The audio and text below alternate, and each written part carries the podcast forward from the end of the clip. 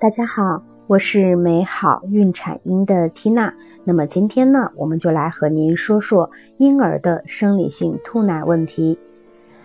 新生宝宝呢，非常容易出现吐奶现象，大多数时候我们将之称为生理性溢奶。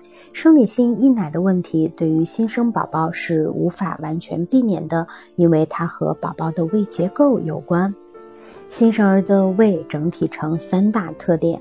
第一个特点呢是处于水平位置，也就是我们所说的横位。第二呢是连接胃和食道的贲门处环形肌肉薄弱松弛，导致奶液容易从口中流出。还有一点呢是宝宝的胃容量很小，新生儿宝宝的胃容量仅为五到七毫升，也就是我们所说的葡萄胃。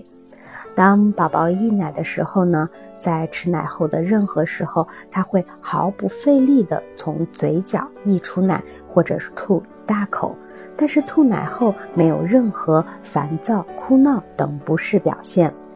而且呢，我们去为宝宝称量体重，会发现他的体重增长是正常的。一般情况，因为没有突出的大部分奶汁会被宝宝正常的吸收、消化、利用。所以，伴有这种吐奶的宝宝很少会出现营养不良的问题。如果细心的妈妈在生活中还会发现宝宝吐奶的现象多与打嗝并存，那么什么时候吐奶会好转呢？在宝宝出生后的半个月到一个月，吐奶开始出现；出生后的两个月左右是最严重的时期。出生后的七个月，贲门处的环状肌肉功能基本成熟，情况会逐渐的好转。在宝宝会走路后的三个月内，非常严重的反流，也就是吐奶问题，也会逐步消失。当宝宝吐奶时，妈妈该怎么护理呢？第一呢，是妈妈要做到按时喂养，避免宝宝吸入过多的空气。第二呢，是喂奶后一定要竖起拍嗝。第三呢，是右侧卧位姿势放在床上。第四呢，是密切观察体重增长状况，每一天呢是三十到五十克。什么时候妈妈应该及时带宝宝就医？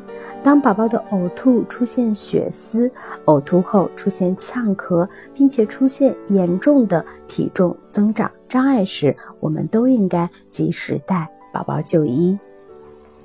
关于新生儿生理性溢奶的问题呢，我们今天就和您分享到这里。